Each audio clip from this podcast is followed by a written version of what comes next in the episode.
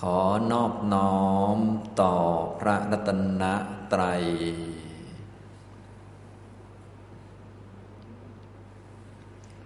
สวัสดีครับท่านผู้สนใจในธรรมะทุกท่าน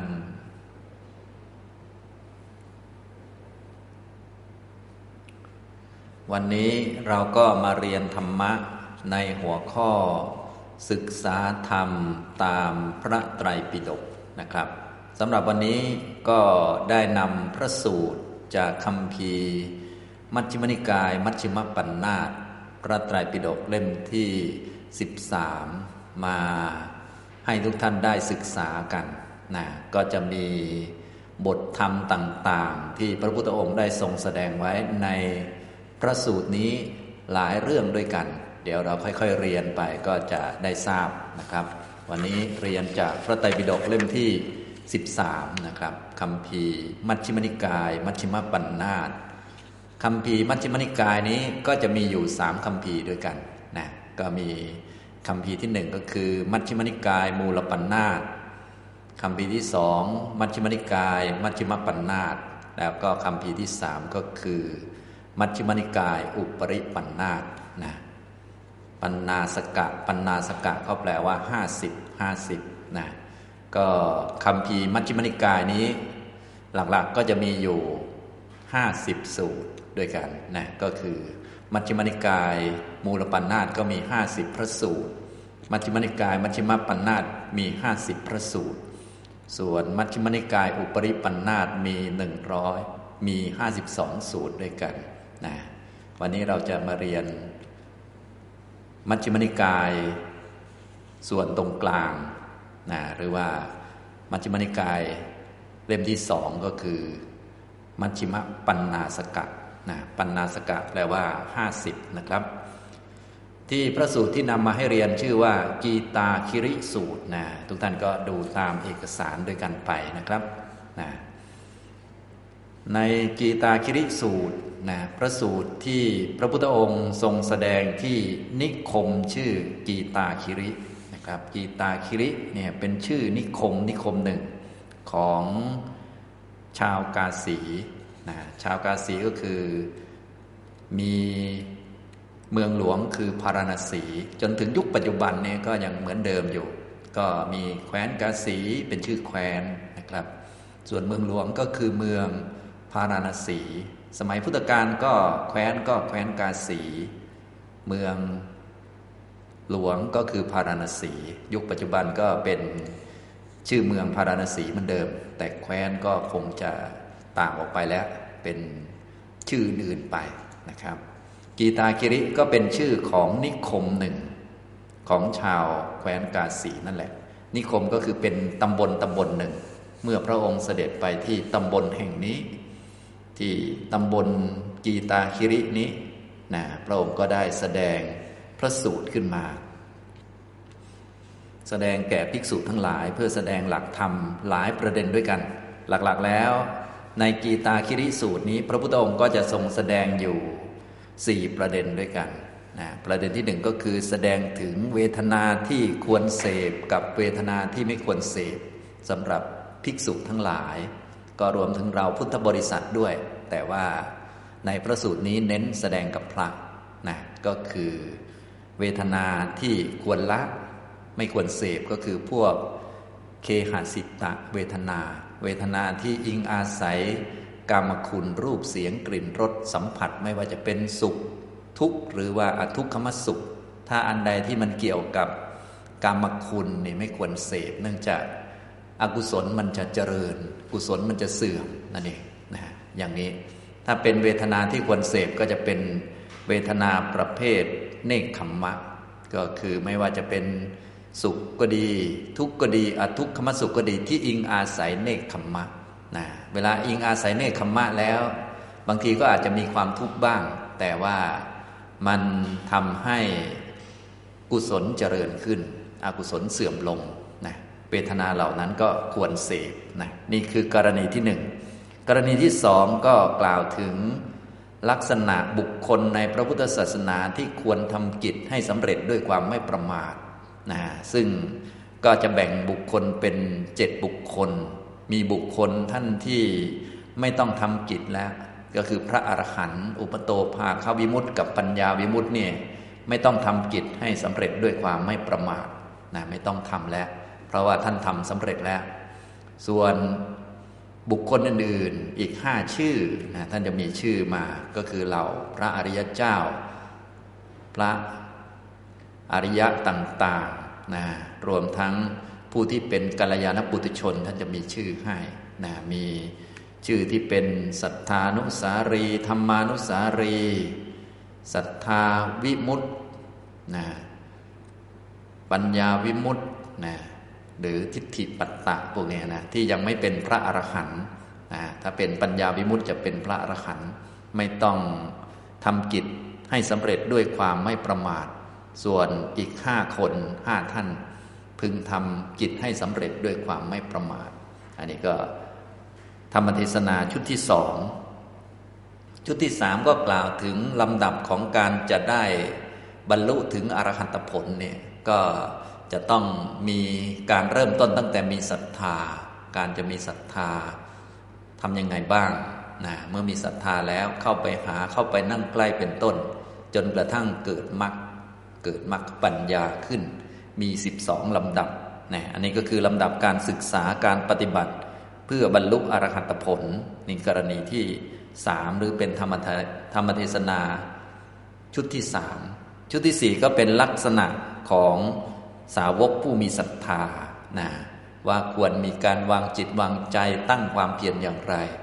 สำหรับโดยพื้นฐานของสาวกผู้มีศรัทธาก็คือให้ตั้งความรู้สึกไว้ในใจว่าพระศาสดาหรือพระพุทธเจ้านั้น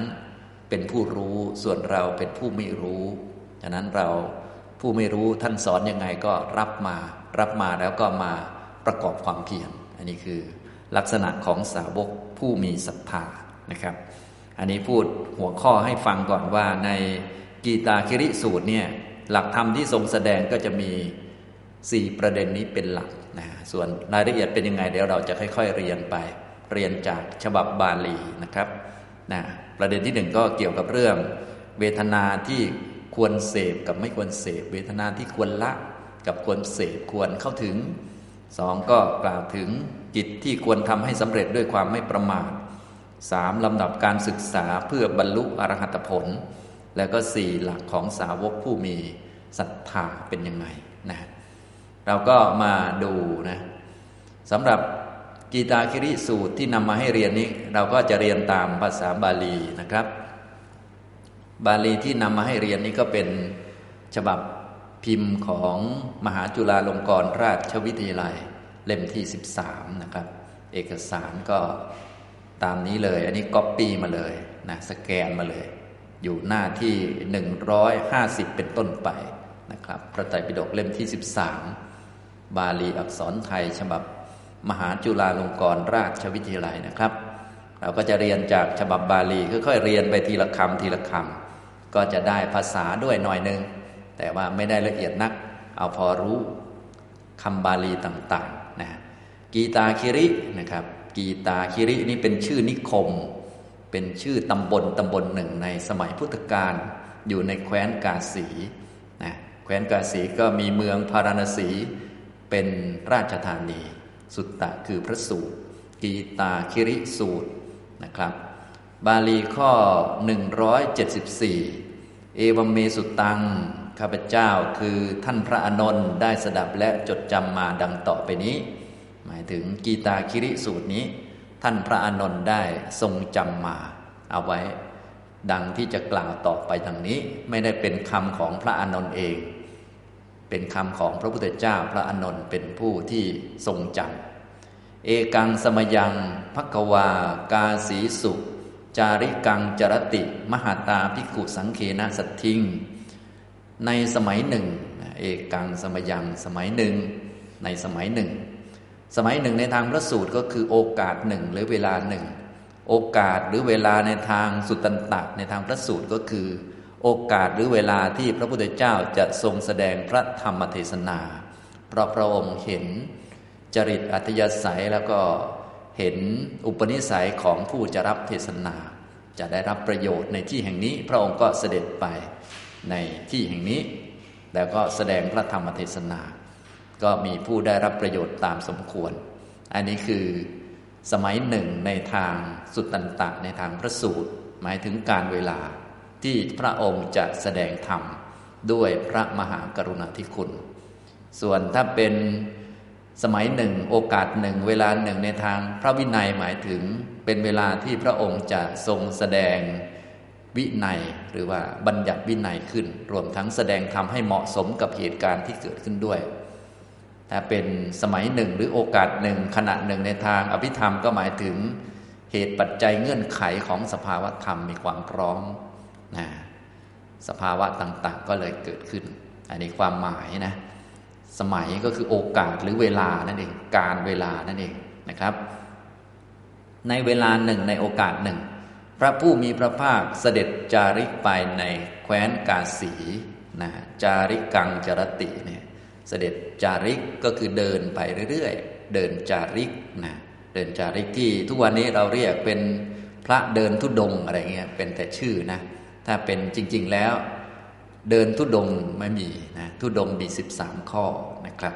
ส่วนการเดินในสมัยเก่าเรียกว่าเดินจาริกนะเดินไปที่นั่นที่นี่เดินจาริกไปจาริกังจรตินะก็คือเที่ยวไปหรือเดินไปคำว่าเที่ยวก็เป็นคำแปลเฉยๆเที่ยวไม่ได้เที่ยวจริงๆก็คือเดินไปนั่นแหละเดินไปสู่สถานที่นั้นสถานที่นี้ตามความเหมาะสมเรียกว่าจาริกังจรติทุกวันนี้ถ้าแปลตามศัพท์ก็ส่วนใหญ่ก็ทับศัพท์ไปเลยเดินจาริกอย่างนี้นะนะก็คือจาริกก็เป็นการเดินแบบหนึ่งก็คือเดินไปที่นั่นที่นี่ไม่เหมือนเดินจงกรมนะจาริกก็เป็นการเดินแบบหนึ่งจงกรมก็เป็นการเดินแบบหนึ่งนะจงกรมก็เป็นการเดินกลับไปกลับมาเดินกลับไปกลับมาหลายๆรอบนะซ้ำไปซ้ำมาเรียกว่าจังกรรมะนะภาษาไทยเราก็ใส่คำว่าเดินเข้ามาด้วยแต่จริงๆจงกรมไม่ต้องไม่ต้องใส่คำว่าเดินก็ได้ใช้คำว่าจงกรมไปเลยก็คือเดินชนิดหนึ่งอยู่แล้วจาริกก็เหมือนกันก็ไม่ต้องใส่เดินมาก็จาริกก็เป็นการเดินชนิดหนึ่งเหมือนกันก็คือเดินจากที่หนึ่งแล้วก็ไปยังอีกสถานที่แห่งหนึ่งตามความเหมาะสมอย่างนี้นะครับแต่ภาษาไทยเรานี้ก็มีทั้งเดินด้วยทั้งจาริกด้วยเดินด้วยจงกรมด้วยอย่างนี้แปลทับเข้าไปหลายชั้นคำแปลเนี่ยนะครับอันนี้ให้เราทราบคำศัพท์เนาะนะครับในโอกาสหนึ่งเวลาหนึ่งพระผู้มีพระภาคเสด็จจาริกไป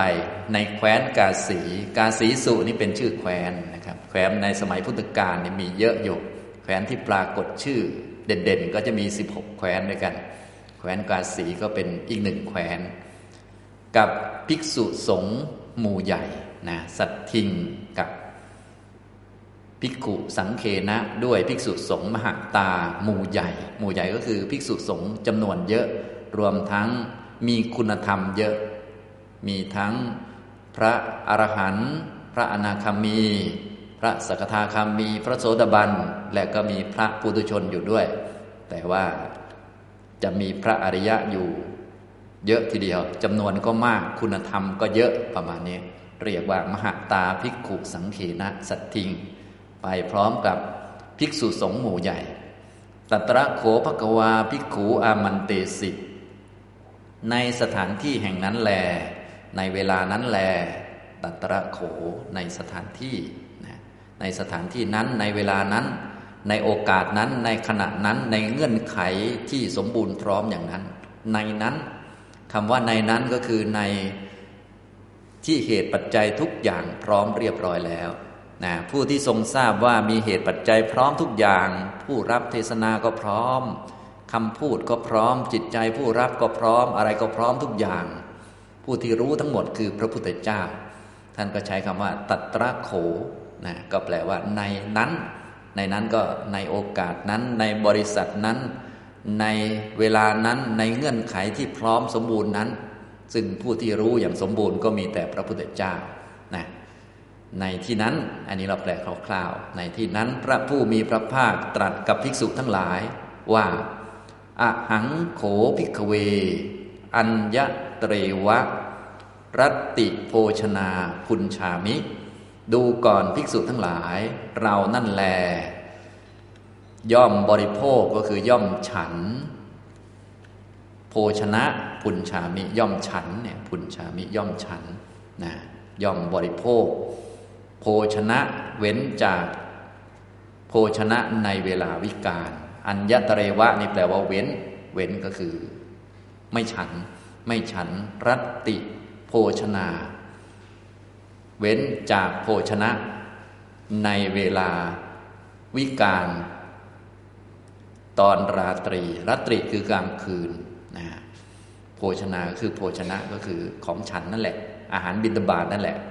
พระพุทธเจ้าตรัสกับภิกษุทั้งหลายว่าดูก่อนภิกษุทั้งหลายเรา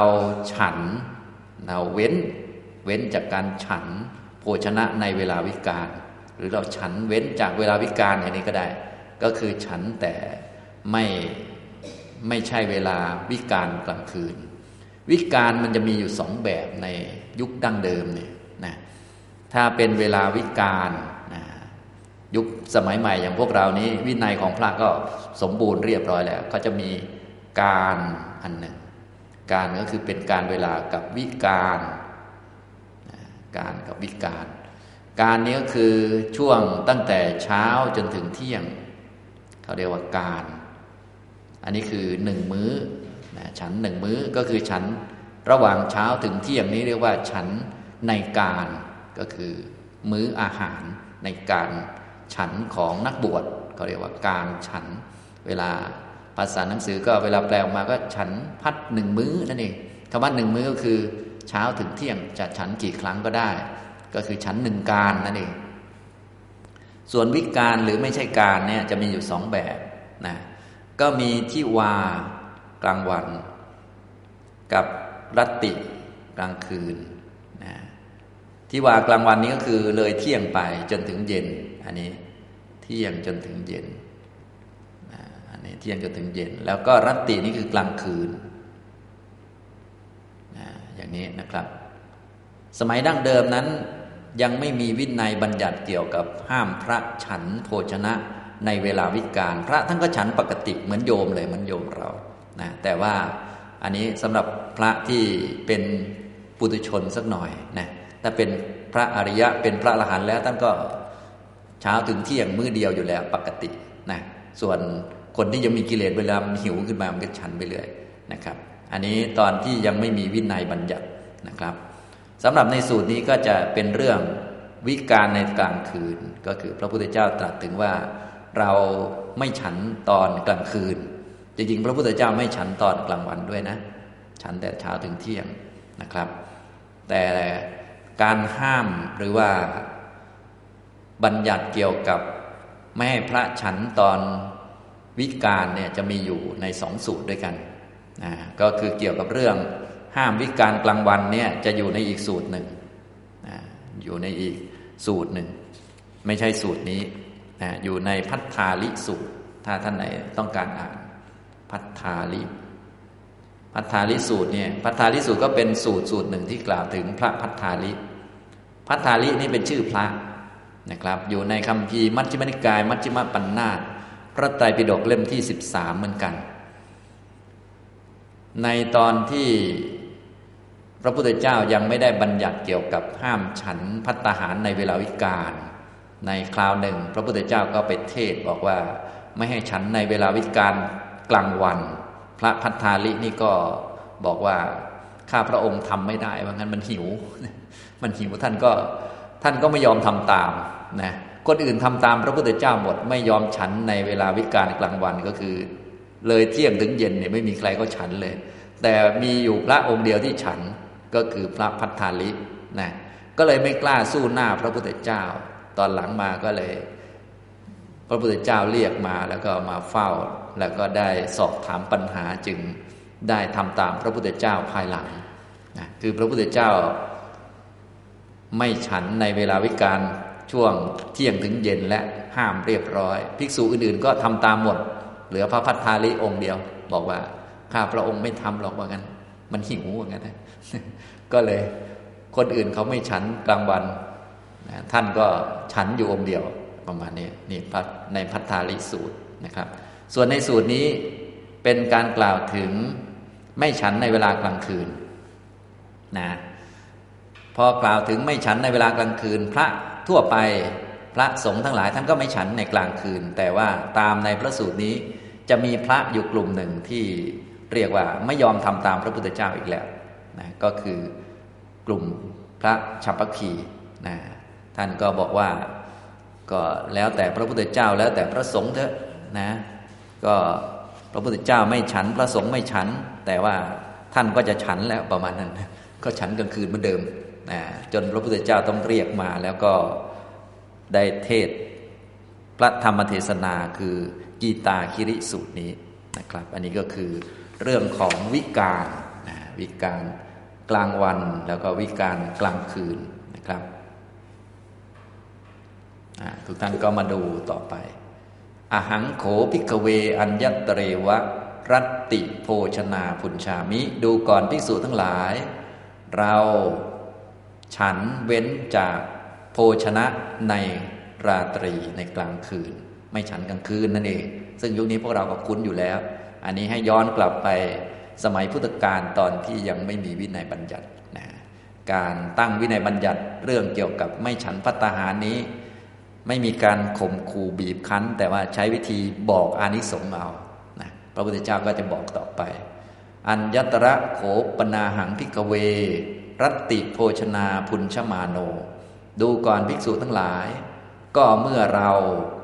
ฉันเว้นจากโภชนะในเวลา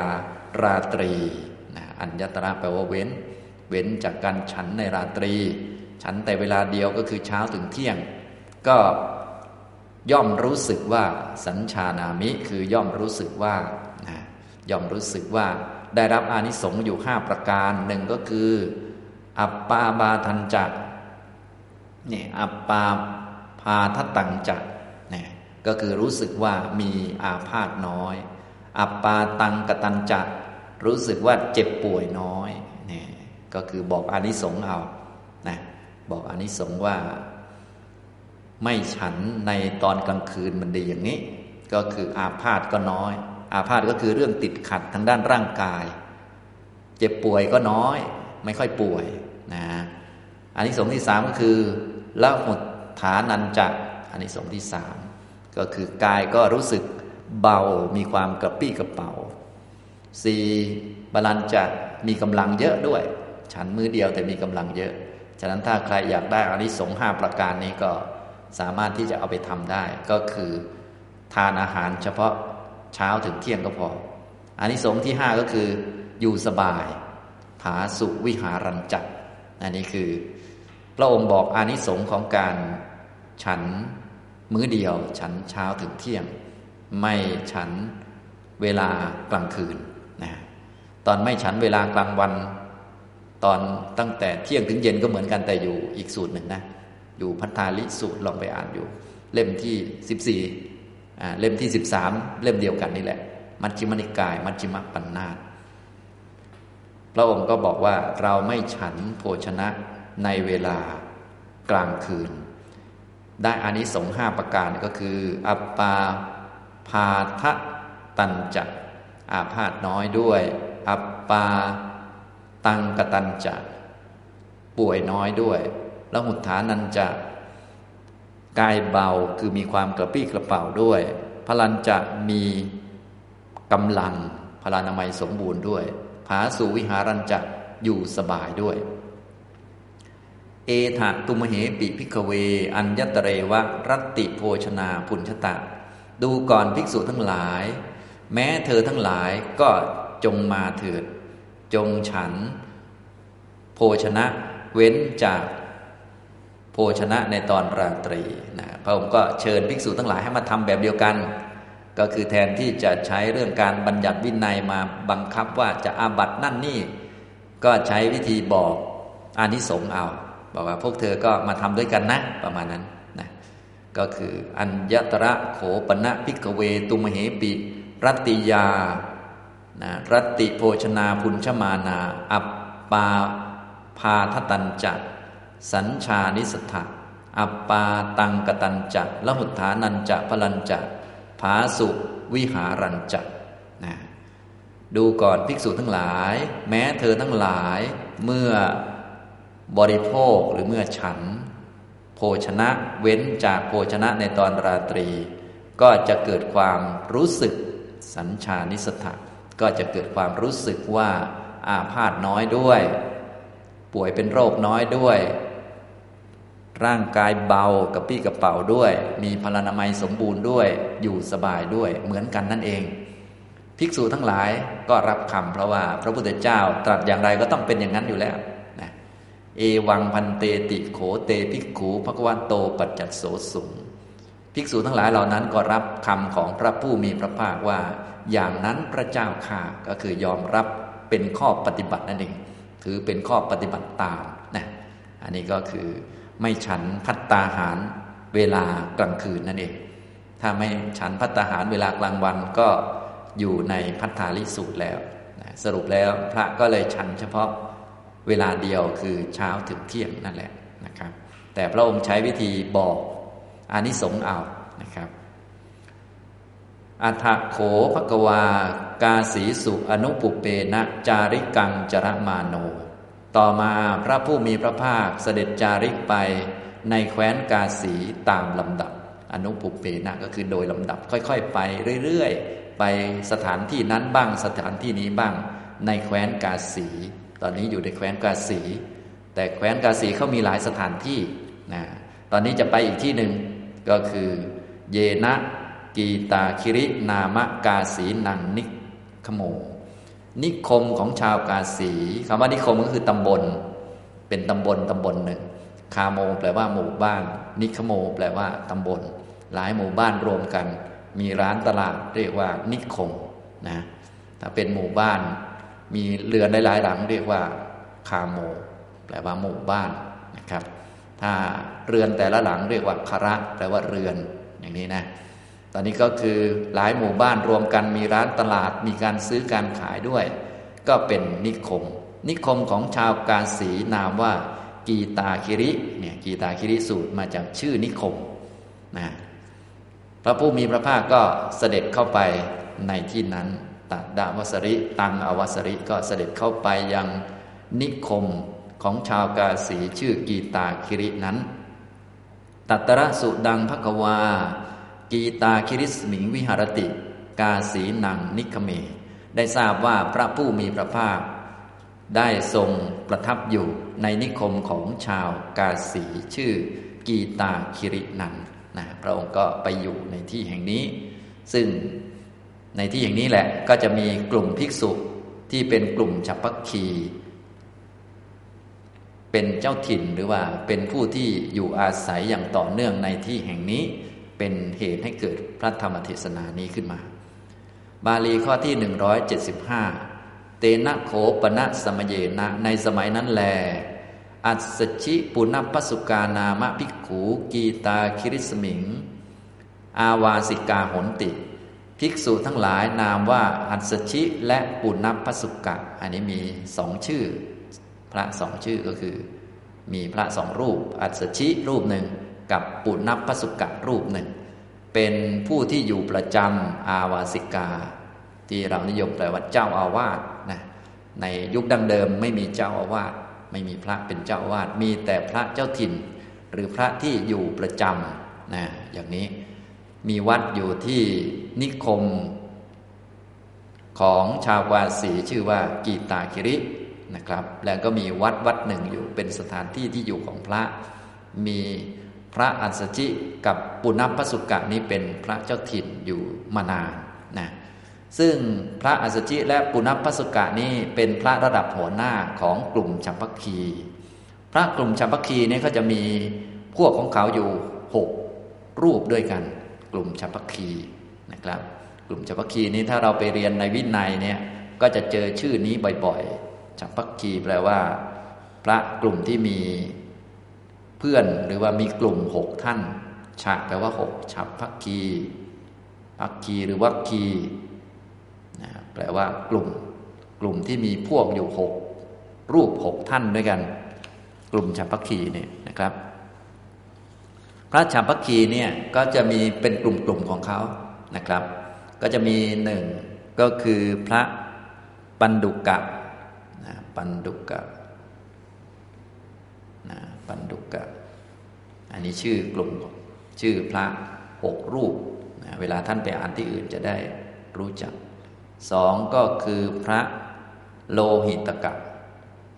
อันนี้เป็นพระระดับหัวหน้าแต่ว่าท่านจะมีพระลูกศิษย์เยอะแยะไปหมดเลยนะครับมีพระลูกศิษย์เยอะแยะแต่ว่าที่เป็นระดับหัวหน้ามีอยู่หกหกท่านก็เลยเรียกว่าพระฉัมภัคคีพระฉัมภัคคีนี่จะเป็นพระทำนองที่ดื้อสักนิดหนึ่งผิดวินัยเยอะไม่ค่อยเชื่อ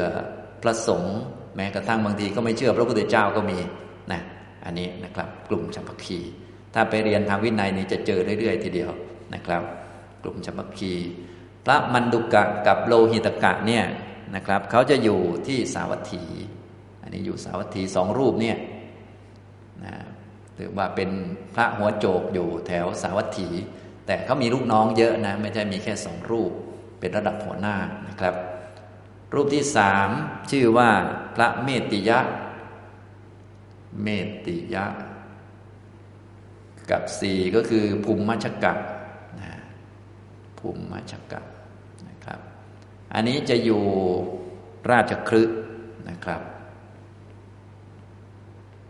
ก็จะมีเรื่องบัญญัติเกี่ยวกับวินัยเยอะแยะพระเมติยะพระภูมิมัชกะเนี่ยอยู่ราชคฤห์นะครับมีบริวารเพียบเลยนะครับองค์ที่ห้ากับองค์ที่หกนี่แหละในสูตรนี้นะครับก็คือพระอัสสชิอัสสชิกับหกก็คือพระปุณัพพสุกะพระสุกะนะครับเนี่ยเราค่อยๆเรียนไปนะเรียนจากบาลีก็ต้องมีองค์ความรู้ประกอบหลายอันท่านจะได้ไปอ่านพระสูตรได้เข้าใจดียิ่งขึ้นนะครับสองรูปนี้อยู่กีตาคิรินิคมนะครับในสูตรนี้นี่แหละนะครับในสูตรนี้ก็เลยกล่าวถึงสองสองรูปนี้เป็นหลักนะครับแต่เป็นกลุ่มของเขานี่แหละเขาบวชด้วยกันแล้วแยกไปอยู่ตามสถานที่ต่างๆแล้วก็มีบริวารเยอะแยะเลยนะครับแต่เป็นกลุ่มพระทำนองที่ดื้อสักนิดหนึ่งนะครับอันนี้ก็คือชื่อของ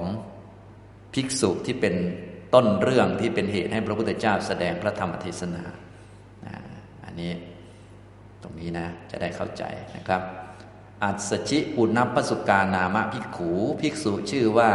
อัสสชิและปุณัพพสุกะเป็นผู้อยู่ประจำนะอาวาสิกาแปลว่าผู้อยู่ประจำต่อเนื่องในที่นั้น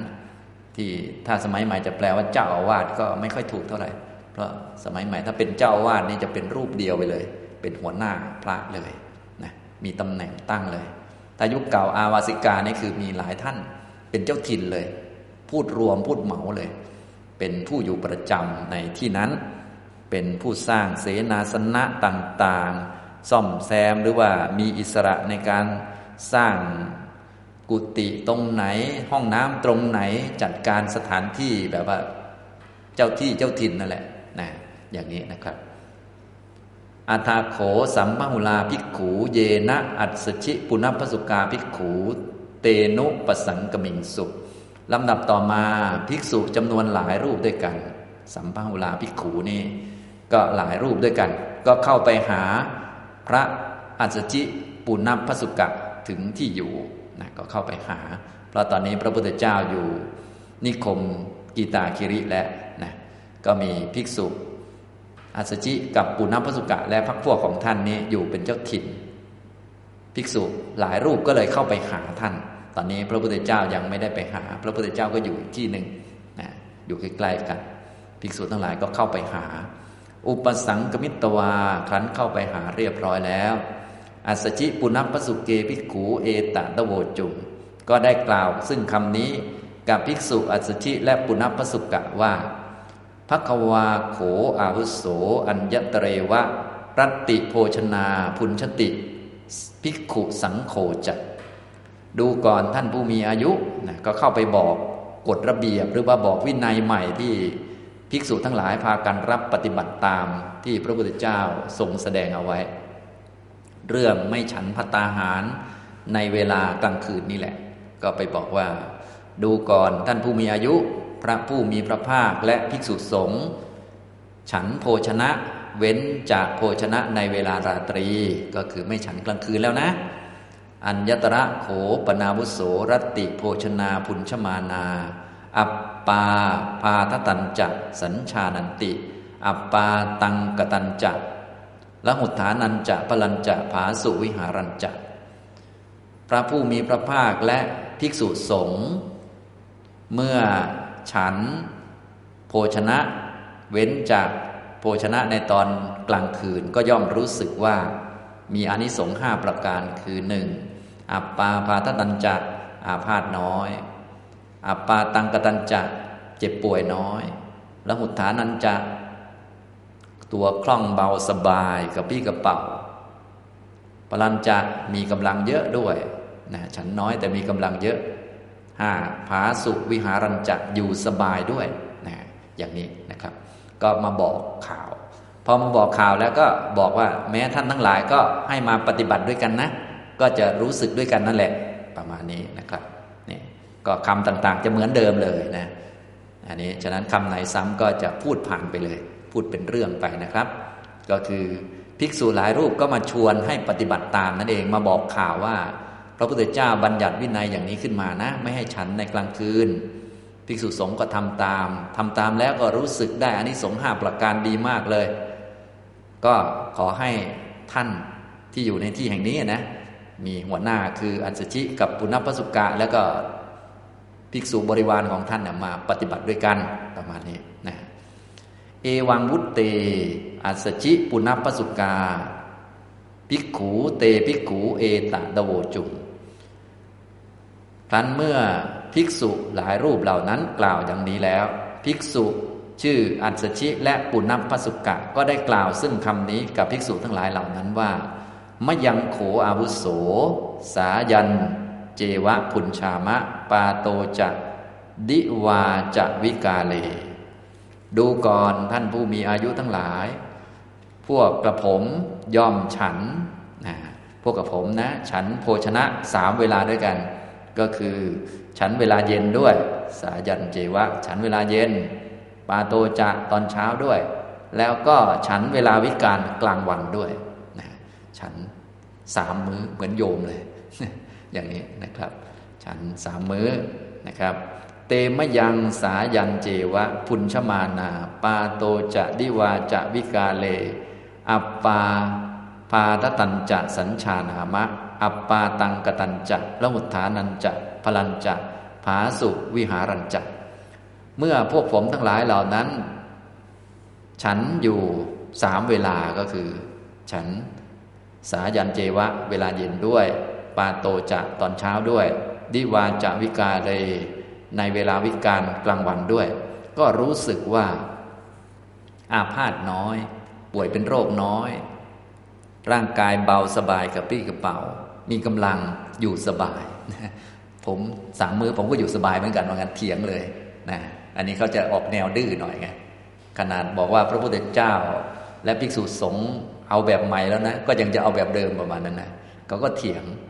เตมยังจริงสันดิติกังหิตวากาลิกังอนุทาวิสามะนะพวกกระผมทั้งหลายเหล่านั้นเตมะยังพวกกระผมนะกลุ่มของกระผมเนี่ยจะละแล้วซึ่งประโยชน์หรือว่าซึ่งคุณที่ตนเห็นเองสันดิติกังก็คือสิ่งที่ตนเห็นเองก็คือฉันสามมื้อนะได้รับอานิสงส์ตั้งห้าข้อนี่แล้วจะวิ่งไปไขว่คว้าอนุทาวิสามะจักวิ่งไปไขว่คว้าหรือจักไล่ตามซึ่งประโยชน์ที่จะมีในอนาคตทำไมจริงทำไมนะพวกผมได้ประโยชน์ในปัจจุบันก็คือฉันสามมื้อร่างกายก็แข็งแรงดีจะไปลองมื้อเดียวทำไมล่ะอนุทาวิสามะแปลว่าจักไล่ตามหรือว่าจักไปวิ่งตะคุบผลในอนาคตกาลิกังคือผลในอนาคตผลที่จะมีในอนาคตสันทิฏฐิกังก็คือประโยชน์หรือผลในปัจจุบันนะปัจจุบันฉันสามมื้อแข็งแรงจะไปมื้อเดียวให้ยากทำไมจะไปลองทำไมประมาณนั้นนะครับสายันเจวะมะยังพุญชิตสามะปาโตจะดิวาจะวิกาเลติพวกกระผมทั้งหลาย จะเอาเหมือนเดิมเลยนะก็คือพวกกับผมทั้งหลายก็จัดฉันกลางคืนนะตอนเย็นตอนเช้าและตอนวิกาลกลางวันเหมือนเดิมนั่นแหละว่าอย่างนั้นอันนี้ก็คือไม่ยอมนั่นเองไม่ยอมทำตามอย่างนี้นะครับทำนองนี้นี่พระพุทธเจ้าไปประทับอยู่ที่นิคมของแคว้นกาสีชื่อกีตาคิริใกล้ๆกับที่อยู่ของกลุ่มภิกษุฉัพพคีกลุ่มพระอัสสชิและปุณณัมพสุกะเนี่ยมีสองรูปนี้เป็นหัวหน้าอยู่ที่นี่ภิกษุหลายรูปก็เลยไปบอกกฎระเบียบใหม่เรื่องเขาเลิกพระเลิกฉันกลางคืนแล้วว่างั้นกลุ่มนี้ก็ไม่ยอมคล้ายๆกับพระเมื่อกี้ที่พูดให้ฟังพระภัททาลิตอนนั้นพระพุทธเจ้าก็บอกให้เลิกฉันวิกาลกลางวันท่านก็ไม่ยอมเหมือนกันนะคนอื่นเขาเลิกหมดแล้วตัวเองยังไปบิณฑบาตอยู่องค์เดียวตอนกลางวันพระเขาเลิกแล้วนะพระในเมืองเขาเลิกบิณฑบาตกลางวันแล้วท่านถือบาตรบิณฑบาตเฉยเลยนะอย่างนี้นะทำตั้งเรียกว่าพรรษาหนึ่งนะจนไม่กล้าเข้าหน้าพระพุทธเจ้าเลยพระภัททาลินะครับฉะนั้นพระที่ดื้อเนี่ยไม่ใช่มีเฉพาะยุคนี้นะยุคสมัยไหนก็มีมีกระทั่งอยู่ต่อหน้าพระพุทธเจ้าก็ยังดื้อนะนะอย่างนี้อย่างนี้แต่ว่าตอนหลังมาท่านก็เลิกดื้อแล้วพระภัททาลินะภัททาลิสูตรในมัชฌิมนิกายมัชฌิมปัญนาตส่วนอันนี้กีตาคิริสูตรก็พระกลุ่มฉัพพคีนะครับยะโตโขเตภิกขุนาสักขิงสุอัสสชิปุณณัมพสุเกภิกขุสัญญาเปตุงภิกษุทั้งหลายเหล่านั้นนะภิกษุที่ไปหานั้นนาสักขิงสุไม่สามารถเพื่อที่จะยังพระอัสสชิและปุณณัมพสุกะให้ยินยอมได้นะยะโตโขก็คือในเวลาใดที่ไปหาแล้วก็ไม่อาจจะยินยอมได้พูดยังไงเขาก็ไม่ยอมอัฏฐเตภิกขุเยนะภควาเตนุปสังกมิเวลานั้นแหละนะหลังจากที่ไปหาไปพูดคุยกับกลุ่มพระฉัพพคีอัสสชิปุณณัมพสุกะและเขาไม่ยอมนั่นแหละภิกษุทั้งหลายเหล่านั้นก็เลยเข้าไปเฝ้าพระผู้มีพระภาคถึงที่ประทับอุปสังกมิตวาภักขวันตังอภิวาเทตวาเอกมันตังนิสีดิ่งสุ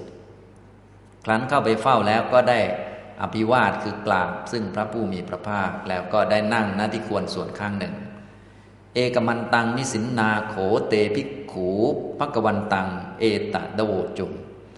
ภิกษุทั้งหลายเหล่านั้นครั้นนั่งแล้วณที่ควรส่วนข้างหนึ่งก็ได้กราบทูลซึ่งเรื่องนี้กับพระผู้มีพระภาคว่าดังต่อไปนี้นะก็คือเล่าเรื่องให้ฟังนั่นเองอิทะมะยังพันเต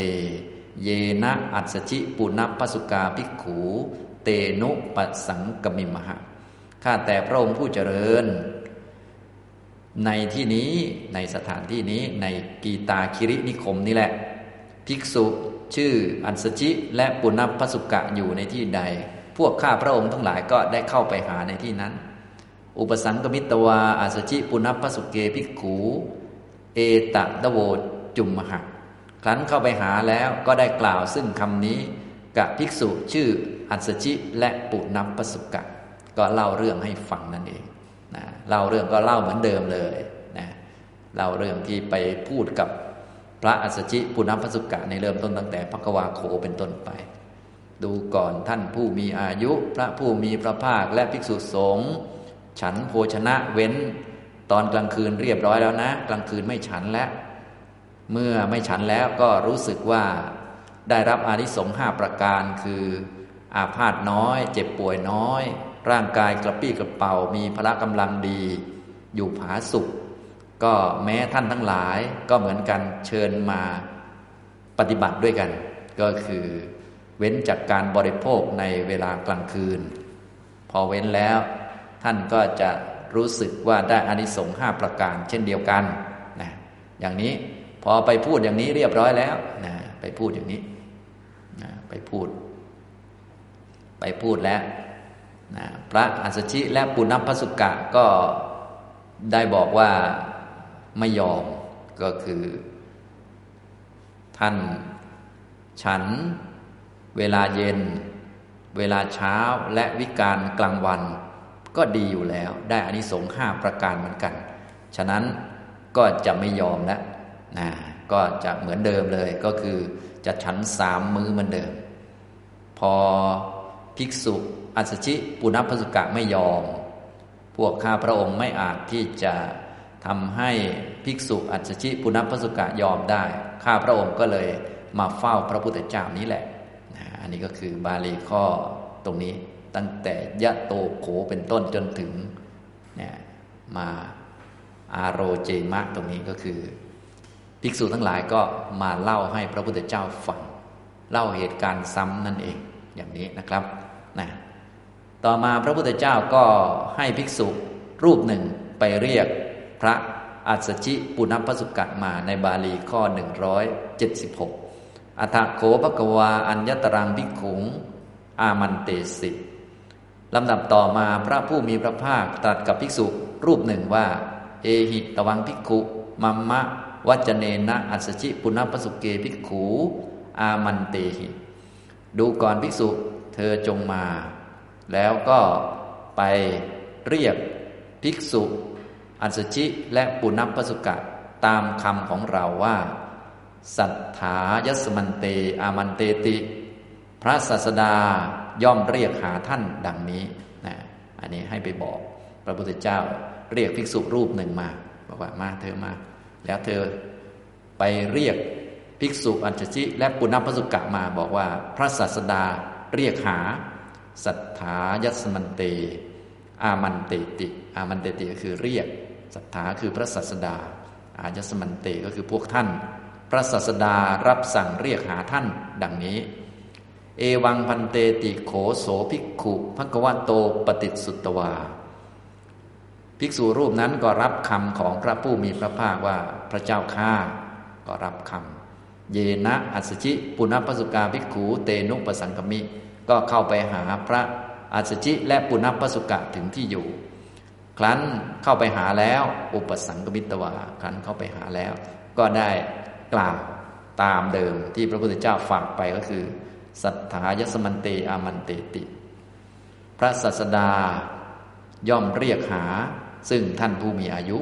นะพระศาสดาเรียกหาท่านอย่างนี้เอวะมาวุโสติโขอัสสชิปุณพสุกาภิกขุตัสสะภิกขุโนปฏิสุตตวาภิกษุอัสสชิและปุณพสุกะก็รับคำของภิกษุรูปนั้นว่าอย่างนั้นผู้มีอายุเยนะภควาเตนุปสังกมิงสุแล้วก็ได้เข้าไปเฝ้าพระผู้มีพระภาคนะก็เข้ามาเฝ้าพระพุทธเจ้าพอเข้ามาเฝ้าเรียบร้อยแล้วก็กราบกราบแล้วก็นั่งหน้าที่ควรส่วนข้างหนึ่งพระผู้มีพระภาคก็ได้ตรัสถามภิกษุอัสสชิและปุณพสุกะว่ามันจริงหรือเปล่านะสัจจังกิระเนี่ยก็คือเรื่องข้างหลังก็เหมือนเดิมดูก่อนภิกษุทั้งหลายได้ยินว่าภิกษุหลายรูปได้เข้าไปหาเธอและก็พูดอย่างนี้พูดบอกว่าพระศาสดาและภิกษุสงฆ์ฉันภัตตาหารเว้นกลางคืนแล้วก็ฉันแล้วก็ได้อานิสงส์ห้าประการเชิญพวกท่านแม้พวกท่านก็จงทำแบบเดียวกันนะจะได้รับอานิสงส์ห้าประการเหมือนกันครั้นภิกษุมากรูปด้วยกันไปพูดอย่างนี้พวกเธอก็พูดไปคนละเรื่องเลยว่าพวกกับผมนี่ฉันสามมื้อเลยทั้งเวลาเย็นเวลาเช้าเวลาวิกาลกลางวันด้วยนะผมก็สุขภาพก็ดีอยู่แล้วอาพาธน้อยเจ็บป่วยน้อยกระปี้กระเป๋ามีกำลังดีอยู่สบายผมจะไม่ละสิ่งที่ตัวเองได้รับผลประโยชน์ในปัจจุบันกินอิ่มนอนหลับสบายจะไปไขว่คว้าหาประโยชน์ในอนาคตให้ยากทำไมล่ะพวกผมจะเอาอย่างเดิมนี่แหละว่างั้นเชิญพระพุทธเจ้าและภิกษุสงฆ์ฉันมื้อเดียวไปเถอะพวกผมจะสามมื้อเลยประมาณนั้นนะอันเนี้ยนะจริงหรือเปล่าว่างั้นนะพระพุทธเจ้าก็ถามถึงจริงหรือเปล่าที่จะเอาสามมื้อนี่ท่านก็ยอมรับเหมือนกันนะบอกว่าเอวังพันเตอย่างนั้นพระเจ้าข้านะก็คือคือไม่ยอมอะไรนะพระพุทธเจ้าและภิกษุสงฆ์มื้อเดียวพวกกับผมจะสามมื้อเหมือนเดิมว่างั้นนะ พระพุทธเจ้าถามกันก็ยอมรับข้าแต่พระองค์ผู้เจริญอย่างนั้นพระเจ้าข้านะครับอันนี้ก็เป็นนิทานนะฉะนั้นนิทานก็ยาวเลยทีเดียวอาศัยเหตุเกิดเรื่องก็คือพระอัสสชิและปุณณพสุกะรวมทั้งบริวารที่เป็นภิกษุเจ้าถิ่นในกีตาคิรินิคมเนี่ยฉันสามมื้อแล้วก็ไม่ยอมเลิกเพราะว่ารู้สึกว่ามันก็อยู่สบายดีก็เหมือนเราเลยเนาะสามมื้อนี่ให้เราเลิกเราเลิกไหมครับเนี่ยทั้งๆที่พระพุทธเจ้าบอกว่าฉันมื้อเดียวเนี่ยกินมื้อเดียวเนี่ยมันดีนะเราเอาไหมครับไม่เอาเหมือนกันสามมื้อเหมือนเดิมอันนี้ญาติโยมไม่เป็นไรเพราะไม่มีวินัยนะส่วนทางพระเนี่ยมีวินัยรองรับรวมทั้งทางพระนี่ท่านมุ่งปฏิบัติเพื่อเป็นพระอรหันต์เป็นหลักทีนี้การจะเป็นพระอรหันต์นี่กำลังจิตต้องดีมีสมาธิมั่นคงการฉันเยอะๆเนี่ยจิตมันก็ไปหมกมุ่นอยู่กับเรื่องกามคุณมันก็จะไปทำสมาธิมันก็ลำบากเหมือนพวกเราญาติโยมนี่โอ้ยทำสมาธิก็มีแต่ง่วงเหงาหาวนอนเศร้าซึมพอจะเป็นอะไรนิดหน่อยใจก็ไม่ค่อยเข้มแข็งกลัวแต่จะตายกลัวแต่จะอดอยากนะอย่างนี้มันก็ไม่อาจที่จะมีจิตมีกำลังไม่พอจะเป็นอนาคามีเป็นอรหันต์ได้อย่างนี้นะครับพระพุทธเจ้าก็เลยได้เทศถึงเรื่องเวทนาที่ควรเสพไม่ควรเสพนี่แหละนะอย่างนี้เอาเรื่องเกี่ยวกับฉันภัตตาหารมาเป็นหัวข้อเทศนานะเพราะการฉันภัตตาหารจริงๆก็คือก็ที่ฉันก็ฉันให้เกิดความสุขมีความอร่อยนั่นแหละนะก็เวทนาที่ไม่ควรเสพก็คือเวทนาที่เกี่ยวเนื่องกับพวกกรรมคุณนะควรจะลดพวกนี้ลงไปพอลดพวกนี้แล้วก็ไปเสวยเวทนาประเภทที่เป็นเนกขัมมะแทนก็คือไปเดินจงกรมไปนั่งสมาธิทำกรรมฐานแทนอะไรประมาณนี้นี่ก็เลยเป็นธรรมเทศนาประเด็นที่หนึ่งนะครับฉะนั้นตั้งแต่เริ่มพระสูตรเลยนะจนถึงเอวังพันเตตรงนี้นะก็เป็นนิทานหรือเหตุเกิดเรื่องนั่นเองนะครับเป็นนิทานนิทานจะยาวสักนิดหนึ่งตั้งแต่บาลีข้อหนึ่งร้อยเจ็ดสิบสี่ไล่มาเรื่อยๆนะครับนะจนกระทั่งถึงหนึ่งร้อยเจ็ดสิบหกอันนี้เป็นนิทานหรือเหตุเกิดพระสูตรนั่นเองยังไม่มีธรรมเทศนาอะไรเป็นพิเศษนะครับ